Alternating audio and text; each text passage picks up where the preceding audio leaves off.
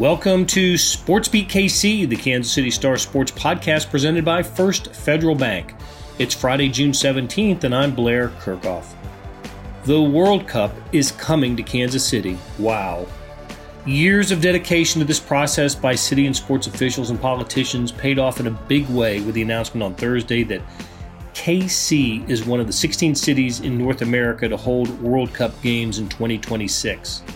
There's plenty to be worked out, and on today's Sports Beat KC, star columnists Vahe Gregorian and Sam McDowell discussed everything World Cup. We get into why we think Kansas City was selected and what needs to happen moving forward, including the work on Arrowhead Stadium. Okay, let's get started talking World Cup in Kansas City. I went through the newspapers of the losing candidates for the World Cup 2026 today. So I was perusing the Denver Post and the Orlando Sentinel and the Cincinnati Enquirer, and not out of any kind of glee, uh, sense of glee or anything. I just wanted to see how they interpreted their um, the decision that FIFA made not to select those cities uh, for uh, for the 2026 World Cup. And one thing I noticed that was kind of common to all those stories was the city officials and the and the sports you know officials in those places saying, you know, we worked for you know, we worked for two or three years trying to bring this thing to our city. And I thought, two or three years? Kansas City, Kansas City uh, was on this thing as early as 2015, three years before uh, the U.S. was uh, was was presented the given the, the, the joint bid along with Mexico and Canada, you know, they beat out Morocco in 2018 for this. Um, so I, I thought about that when I was reading your column, Sam, about um, you know who, who wanted it more, and it got me thinking too. The Kansas City just went all SEC on on on FIFA, right? Just means more. Um, but it's true, isn't it? I mean, when when it's all said and done in the final analysis, you know, one reason you can say that the smallest media market of the 16 uh, to get games is because it just wanted it more. Yeah, I mean, it's it's it's like I wrote. Who knows in the end exactly what factor pushed Kansas City over the top? I mean, maybe FIFA eventually says why they selected each city. I, I doubt it. It's FIFA, um, but they did you know, Jake Reid, Sporting Kansas City's president, is the one who told us that, that every time they talked to him on the phone, they always said, well, no one wants it more than you guys. No, no one's more excited when we call than you guys are. And I think, you know, that's probably a bit of a tell. I mean, they're the ones who keep mentioning it. It's not like, you know, this Kansas City bid committee is the one who's, who's saying, hey, we're the most excited about this. It's FIFA, the one that talked to every bid. Um, so, yeah, I think that it, it obviously stuck in their minds. The question is how big of a factor did it play? And like I said, I think the fact that they keep and keep mentioning it to this group shows that that they thought it was a factor. I think when a team is that excited, uh, or, or, when a bid is that excited, a city is that excited about it, you probably have a lot of confidence that they're going to pull it off and that they're going to do everything that they need to do to to make it happen. You know, you just made me th- think of this. Oh, just to chime in real quick, Blair. You know, Sam and I were talking about this a little yesterday, and um, that idea, you know, Kansas City marketed itself as you know the city of heart, heart of America, heartland, all that.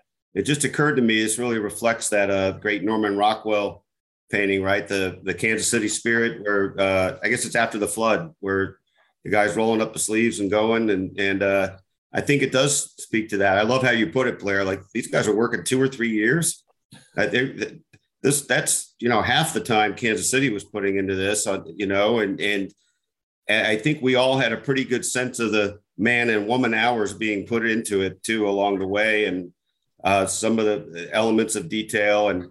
Um, so I do think I think Sam's exactly right. I we don't know exactly how that influenced it, but we, we certainly know it didn't hurt. And we're glad that didn't become a, a punchline later, like, oh, yeah, Kansas City really wanted it more, but, you know, like the old rental car ad, you know, trying number two and not, not making it. And thank, thank goodness for so many people that, uh, that, that it prevailed.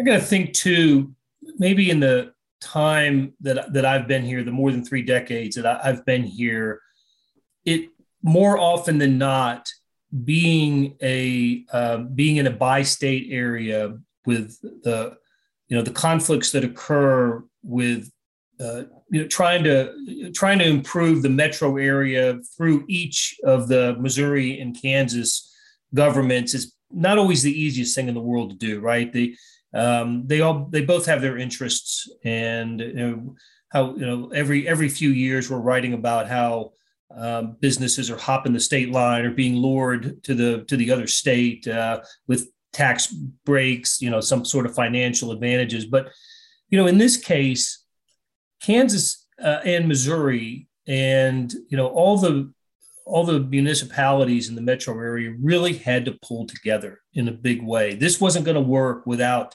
you know, um, uh, without politicians from both sides of the state lines and at state line and you know, the, the governor's offices in both states and um, just having to, you know, the Chiefs and the Sporting Kansas City, just all these entities had to work together as if there was not a state line and we were just one, you know, one single metropolitan area with one, you know, under under one flag. And I, I felt that that happened in, in a pretty big way. You know, also to your point, Blair, I can't help but think about this in these in these times. I mean, across state lines, across party lines. Um, and I, I think that that probably for our area, as you note, that probably has to happen uh, for something like this to gain critical mass or, or, you know, it's one hand clapping. I mean, you can't, you can't energize that the, the right way without having all of it.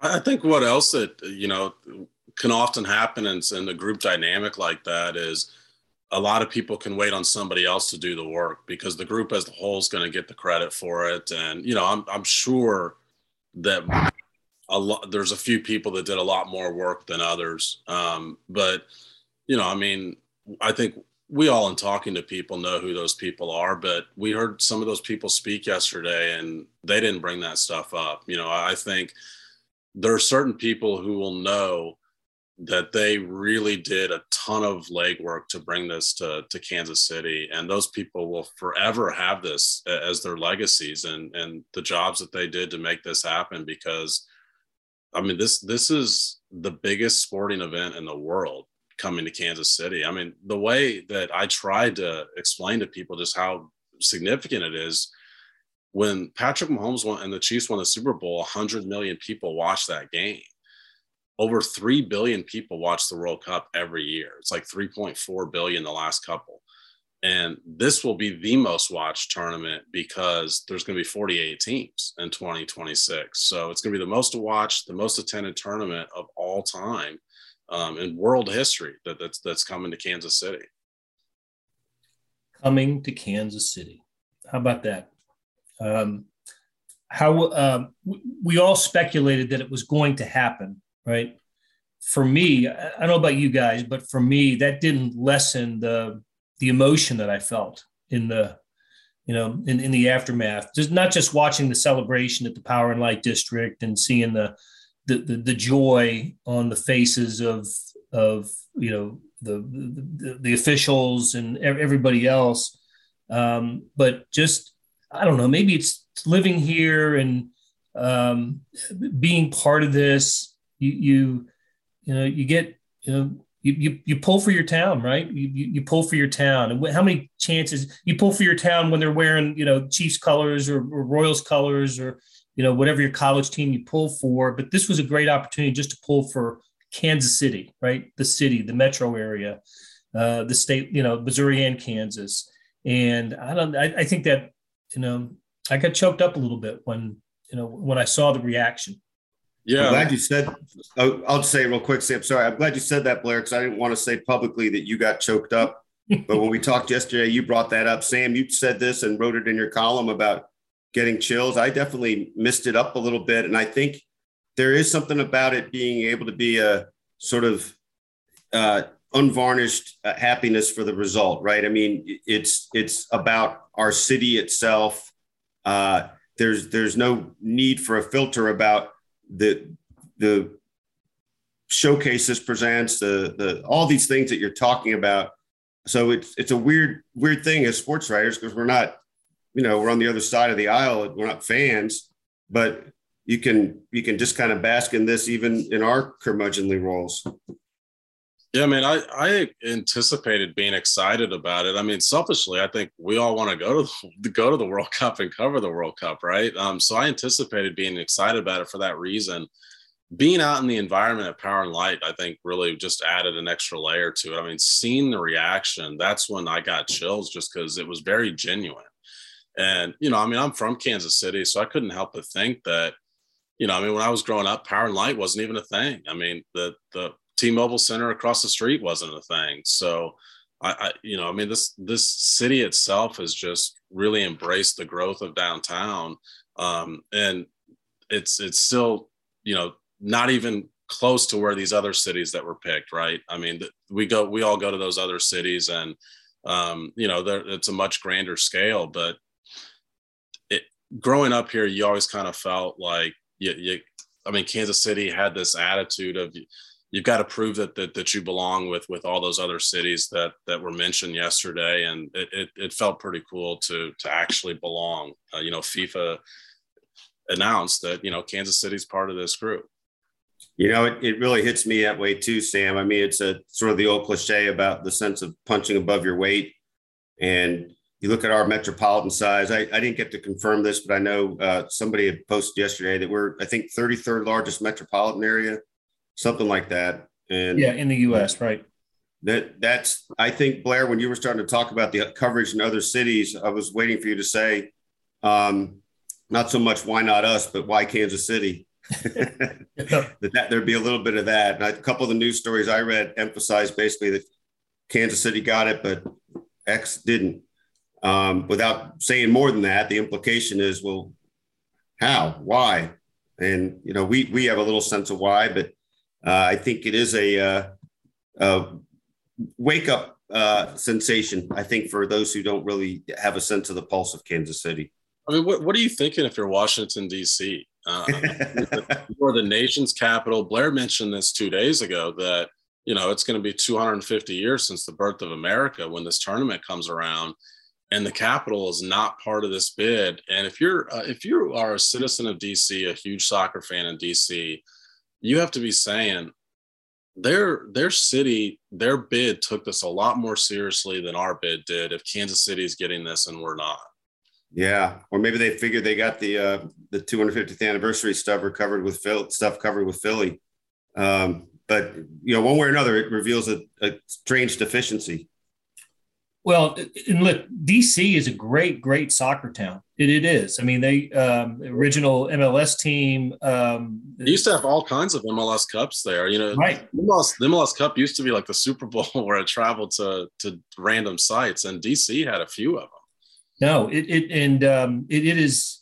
You know, Vahe, you and I have talked about how St. Louis was kind of an original soccer city in the United States. Washington D.C. just because of its international you know, um, you know, presence that, that, you know, soccer has always been important in DC. What killed DC's bid uh, was the, the, the, you know, the stadium and, um, and, and, you know, the city and Baltimore, which bid separately, had to scramble to combine their bids a few months ago. And, and I don't think FIFA liked the uncertainty. I don't, um, I, I, think that played into a couple of the losing bids, um, just a little bit of uncertainty. Nashville stadium situation is, is part of that. But um, the other, uh, and, and, so the the 2026 World Cup will include a, a, a, nation, a national capital, and that is Mexico City, but it won't include Washington D.C. And there's only been two other World Cups in history that didn't include the nation's capital in in playing games. Wow. So um, this will be the third. Uh, but I see where, where FIFA says there will be a fan fest there, but I, I suppose that's a little little consolation right now to the that bid committee and, and soccer enthusiasts there. Well, uh, true confessions and a little bit of how, how the sausage is made. Yesterday, I had to write two stories in anticipation of the decision. One is if Kansas City got the World Cup, and one is if they didn't. And the lead on the story uh, about Kansas City not getting the World Cup was the consolation prize of you know being a base camp and have, maybe having a fan fest, but having no games.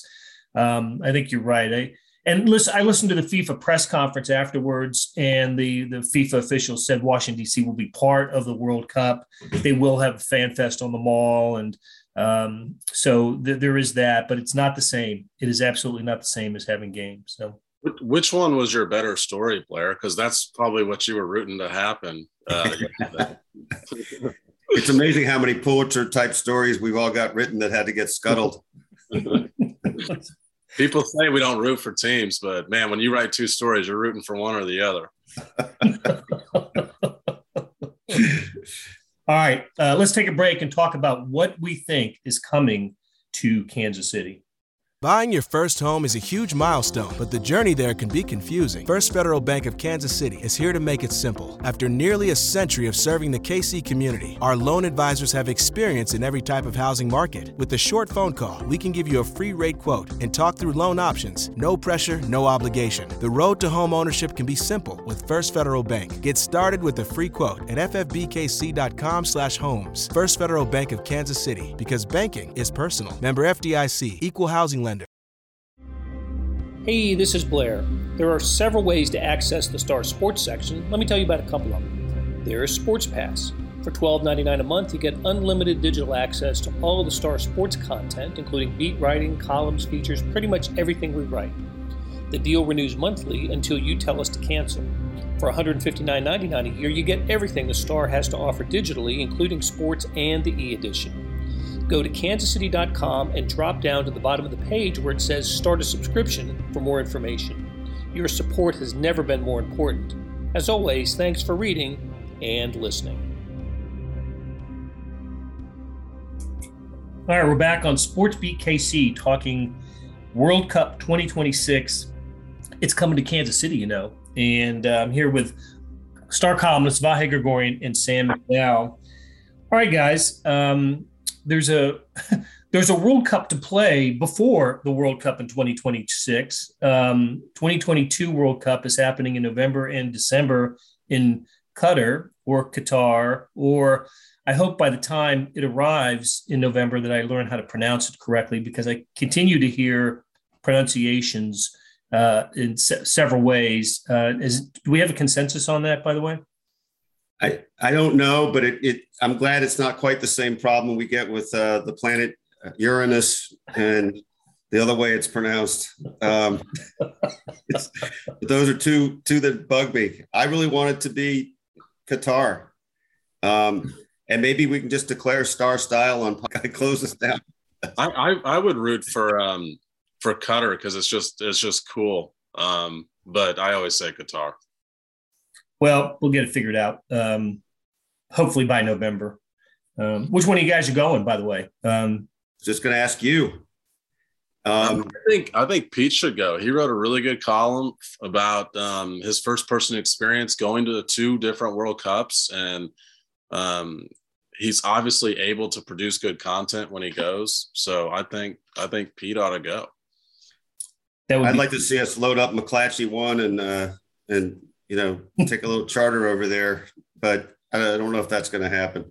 But it would be great to be on the ground there. But I think uh, what will be fun and interesting for Kansas City is I do think I I, I don't know this, but I, I, I would assume that there'll be a lot more eyeballs on it than there might have been in the past uh, here. Just it, it, just because of now a different sort of curiosity.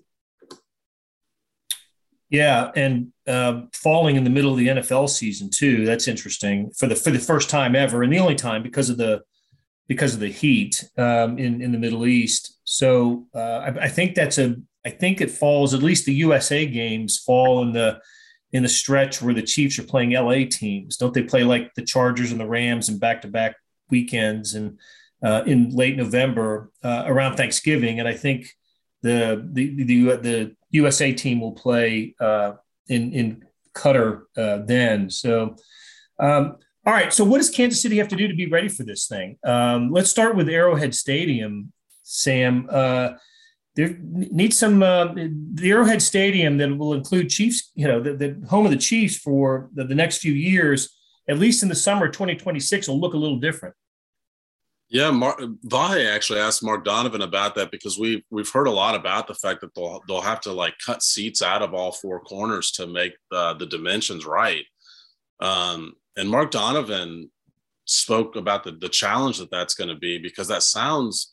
I mean, when you say it, it's pretty simple. Well, you, just got to cut cut out some seats, but um, the way he described it was it would be every off season you work on it then you've got to go back for the chiefs season then you got to work on it again the next off season then you got to go back for the chiefs season all the way to 2026 so it certainly did not sound like the easiest of processes the way he was describing it. And i could actually tell by by watching him talk about that that he was a little anxious about the process that's going to that's going to come over the next four years yeah, he used the word challenge like five times, and and yeah. Yeah. Um, you know, I think we know there's a couple elements to it that we sort of know, right? That the seats it has to be field has to be essentially expanded, and I think I'm not sure if elevated is the right word, but but it's it, the whole thing about the pitch is to have absolute conformity. And I, I seem to remember Blair, maybe from our long talks with uh, Catherine Fox, now Holland, and Kathy Nelson about um, how that has to be generated. That's its own thing. Um, this is a side point for another for another broader discussion, really. But I, it it I think merits bringing up right now that part of the follow up question somebody asked Mark uh, was about how this affects. I don't know if it was phrased this way exactly, but it yielded an answer to how it affects the future of Arrowhead. And um, Mark sort of spoke to something that I think we've all kind of sensed for a little while that with discussion about the future of Arrowhead already in the in the wind, um, now you're talking about millions and millions. I think he used that term, maybe tens of millions, but I think he said millions and millions to get this set this way. And so that he acknowledged basically there'll be discussion about, well, are we going to spend all that money to get it back that way? Or how are we going to do that? I took that as sort of another statement about the assessments they're going to be making about both the viability and the approach to the future of Arrowhead, also partly in the context of what the Royals end up doing. Right. Is this going to be the beginning of the transformation of the Truman Sports Complex? Right. Um, yeah. Because I, I, think we're, we're, we're pretty. I don't, I don't know. We're not 100% sure, or but kind of confident that the Royals will end up downtown sometime, whether you know, whether it's before 2031 when the lease expires. And, uh, but uh, does, does this hasten the Royals' uh, decision to move downtown? Can they start uh, and, and maybe have their stadium built by 2026 so that when the World Cup comes and goes after that, the, the, the Chiefs can, you know, have that space for you know for themselves at the Truman Complex? Is that a possibility? I, think it's. Go ahead, Sam. Well, I, I, definitely think the Royals would like to move sooner rather than later. I mean, the biggest hurdle now is going to be, you know, when you've got a team barreling towards 105 losses, trying to convince this city that it's a good idea to spend their tax dollars on a new stadium. I think that's going to be a hurdle that the Royals have to pass whenever they put it on the ballot. Um, so, you know, I mean, Kevin Hardy and, and Mike Hendricks wrote a, a really good story that looked at what the Royals are trying to do and when they're trying to do it and that there was discussion about putting it on the ballot this year, even at one point. So um, I really wonder if the Royals are going to try and time that to where things with the major league team are going better because listen this is a this is a stadium for the future of baseball. It shouldn't really matter how this year's team is doing whether or not you want this stadium. I just don't think that's how reality is. I do think people look at how this year's team is doing and their excitement towards you know putting tax dollars toward that.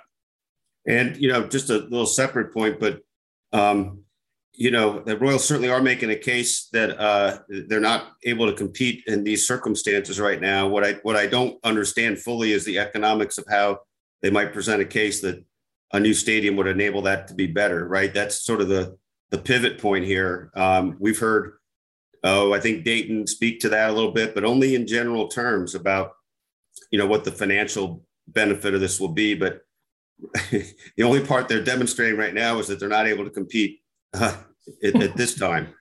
Emphatically, um. I don't know if that's the strategy, yeah, but uh, seems seems like they may need to to put up a few different uh, pillars to it. We we always use this line, but maybe they are going with the "I can't work like this" strategy. I can't work this way.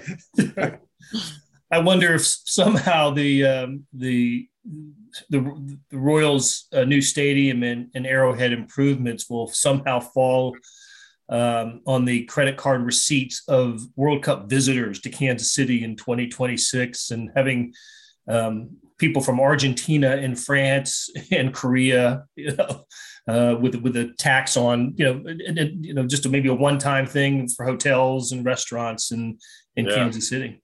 Yeah, I think that's a really astute point, and uh, you know, I, I I have to think in some way some of the stuff will be funneled. I'm sure that's being discussed. I mean, I don't know if that's what ends up happening, but you know, I'm confident that that aspect has been discussed. Um, but that brings up, you know, the games coming here is just awesome. And it's the number one thing I think we all wanted. I think the base camps are going to change like most what Kansas City looks like over those few weeks. Um, because what team, what fans generally do is they stay where the team is training, not, you know, they fly out along, you know, they, they basically travel with the team. You know, the, the team goes and plays and, um, LA, they'll they'll travel from Kansas City, LA, and back because that's the way the team does it. And so, whichever base camps come here, because I'm confident at least one or two teams will, will be training at that that state of the art training center, um, which I was notified. I, I initially called Pinnacle because that's what it was. At one, that was like the second iteration. Now we're on the third iteration of Compass Minerals.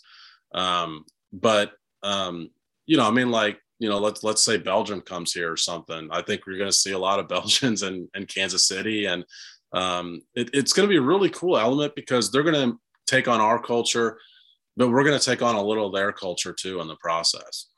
That's a great way to put it, Sam. I think that's that's that's that's really cool. I keep thinking of it. This is our opportunity to present ourselves, but I've thought about this other part that you just stressed too. I mean, it will be engulfed in different cultures, and um, I think to elaborate a little bit on some things I think you asked Blair too. I think I don't know how many base camps we could possibly be, but but I know there are you know schools from but certainly within a 60 80 mile radius that uh, are equipped and interested in holding base camps that have the facilities. Uh, the other thing I think we should expect, probably as I recall, more than a month out um, so we're talking about a good couple months of it being like this. Are uh, security um, perimeters being put up around maybe the whole Truman Sports Complex, or maybe it's mostly just Arrowhead. Certainly around wherever they finally established FanFest to be, which would be in, I, I suppose it's down to either that Union Station World War One museum area or the Nelson Atkins lawn. But I bring that up to note that there will be some inconvenience um, uh, to you know the way people expect things to be, uh, the way things usually are. But I, I just think you know we'll get more educated on that, and hopefully we can educate our audience more on on what to expect as it comes. That is a good point because I've said a few weeks a couple of times, but the teams do come early and train and often they'll have friendlies too um, you know leading up to the world cup to get a to get a game in or something so I, I, don't think it's out of the realm of possibility. You could see a friendly at Children's Mercy Park or something like that, just just as a tune-up for the World Cup. Some things we we can uh, provide some information on. I, I, remember after the announcement yesterday, a lot of people were asking about like tickets and the draw, and so the as Sam mentioned earlier, it's a, it's going to be for the first time a, a 48 nation field uh, we know three of the teams that are going to be in that 48 uh, team field: uh, the U.S., Mexico, and Canada. As as as the joint hosts, they get um, you know they get an automatic berth into the field, so they don't have to. They're not going to have to win through Concacaf qualifying to get in. Although all three did this year for for Qatar. Um, the the the draw for uh, you know for, for the 2026 field will happen anywhere from six to eight, nine months out. Um, that the, so we're, we're not going to know a bracket until uh, the year of the event, or maybe the the uh, late in 2025. this year for the games in November and December, the draw was April 1st. When the U.S. held the World Cup in 1994, the draw was in December for games that were played in June and July. That's when you know what the what the groups are. Um, because it's a 48 team uh, field, you're going to have 16 groups of three, and um, and then but the two winners will advance out of those groups to a 32 team uh, knockout stage. And Kansas City probably in line for a knockout stage game. You know, a handful of group games, two or three, three or four, a, uh, a 30, you know, a knockout round of 32, maybe a knockout round of 16, and as as uh, maybe as deep as a quarterfinals, we could see a game at Arrowhead Stadium, which would be pretty cool. The the bracket thing that you mentioned, Blair, is going to be really weird for scheduling. Um, and maybe I'm getting too off track here, but you know, when you have groups of four like you do coming up in Qatar, um, you know, it's easy. A plays B and C plays D on the same day, and then you get different different teams playing each other. When you've got a group of three and you've got to kind of wait on one that's just played, so you've got an adequate time. Um, I, I do kind of wonder how the scheduling is going to work out as far as how that applies to Kansas City. You know, do we get all three teams in one group? I don't know that that's the case. Usually, you get all, you know, all all four teams in one group playing in, in a similar spot. So. I think that's what what could be a lot different. We might just get two of the three, and we might get two of the three from a, another group, and and and so on. Yeah, keep in mind that with the last time the USA was in this thing was in 2014 when it was in Brazil, and the the the U.S. team, which included Graham Zusi and, and Matt Besler, they didn't play in the same city twice. They they played all three of their group games in different cities, and then they reached the knockout stage and lost. But they, that was in a fourth different city. So yeah. Um, traveled um, traveled more than any other team did that uh, that World Cup. Graham reminded me of that whenever I spoke with him two days ago. I think that's still a sore spot for that team. you know, you just made me think of this. I hadn't thought about this before. It, it will it be by design or only coincidence if a team has a base camp in a city where it plays games?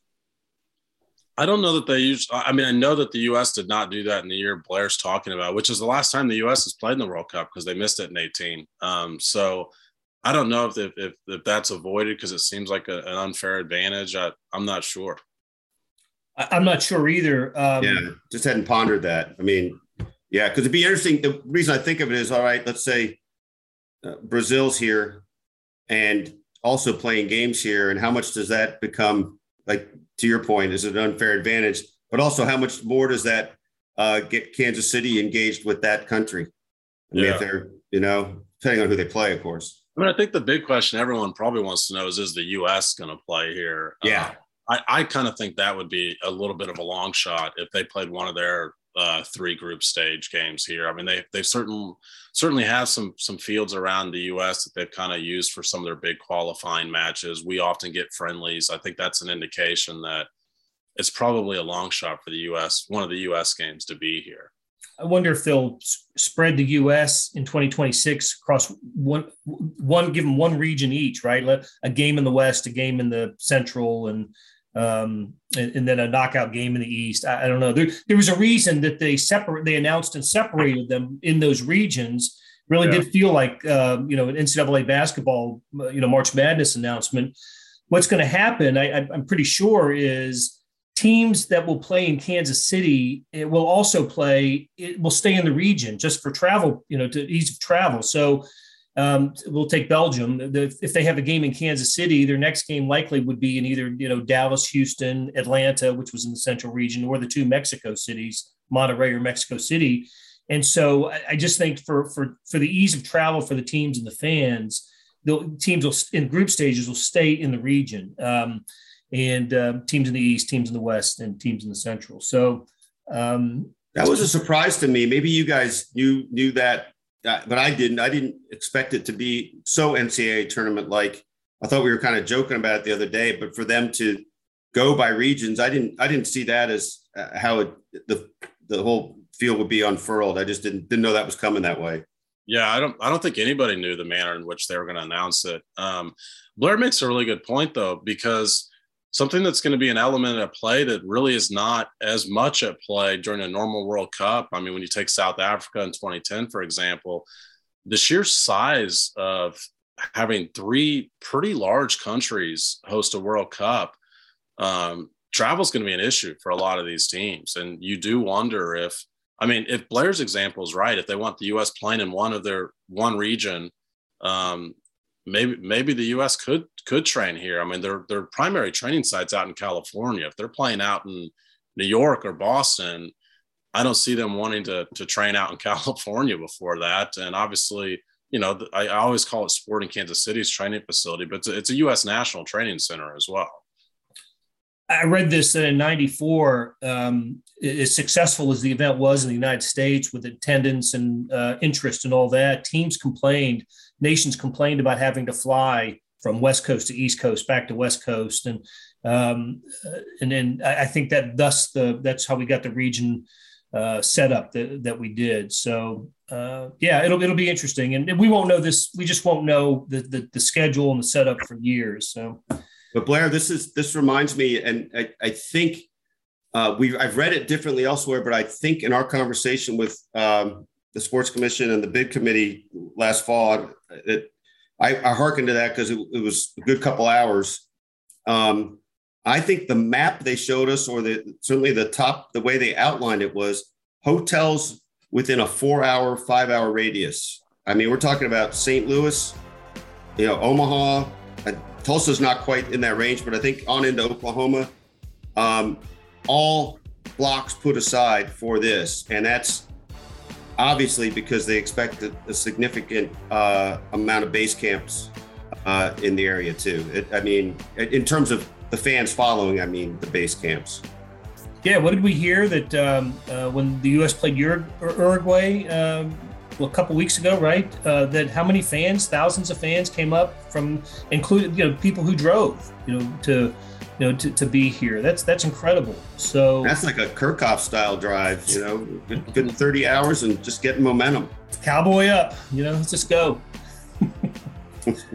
All right, we're gonna have a lot to say about the World Cup in 2026 uh, with uh, Sam McDowell and Vahe Gregorian over the next weeks, months, years, even. How cool is that? Guys, enjoy the conversation and we'll do it again soon. Thanks, Blair. That'll do it for today and this week on SportsBeat Kansas City. Thanks to our staff of Monty Davis, Randy Mason, Jeff Rosen, and Chris Fickett, and a shout out to our sponsor, First Federal Bank. Their website is ffbkc.com. Tip of the cap to Vahe Gregorian and Sam McDowell for sharing their insights. Today's morning sports edition was crammed full of good stuff about the World Cup selection, the Golden State Warriors' victory over the Boston Celtics for the NBA championship, the first round of the U.S. Open, and much more. Go to liveedition.kansascity.com for more information.